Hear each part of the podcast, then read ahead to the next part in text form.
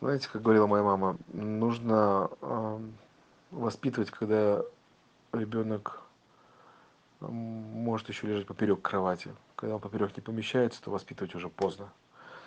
Поэтому всё что можно сделать с этим ребёнком это найти ему какую-нибудь хорошую компанию куда его и отдать. Или найти хорошего наставника и отдать его руки. Самый лучший способ это найти хорошего мудрого какого-нибудь тренера в спорте и отдать этого ребёнка в эту секцию либо этому тренеру и оплачивать его воспитание. Так делали древние греки так делали евреи отдавая мальчика в возрасте четырнадцати лет в школу. Так делайте и вы. Четырнадцать лет это тот возраст когда мальчик должен уйти из семьи когда нужно чтобы он стал искать авторитет не среди родителей. В противном случае конфликт будет нарастать. Отцы и дети конфликтуют начиная с четырнадцатилетнего возраста обычно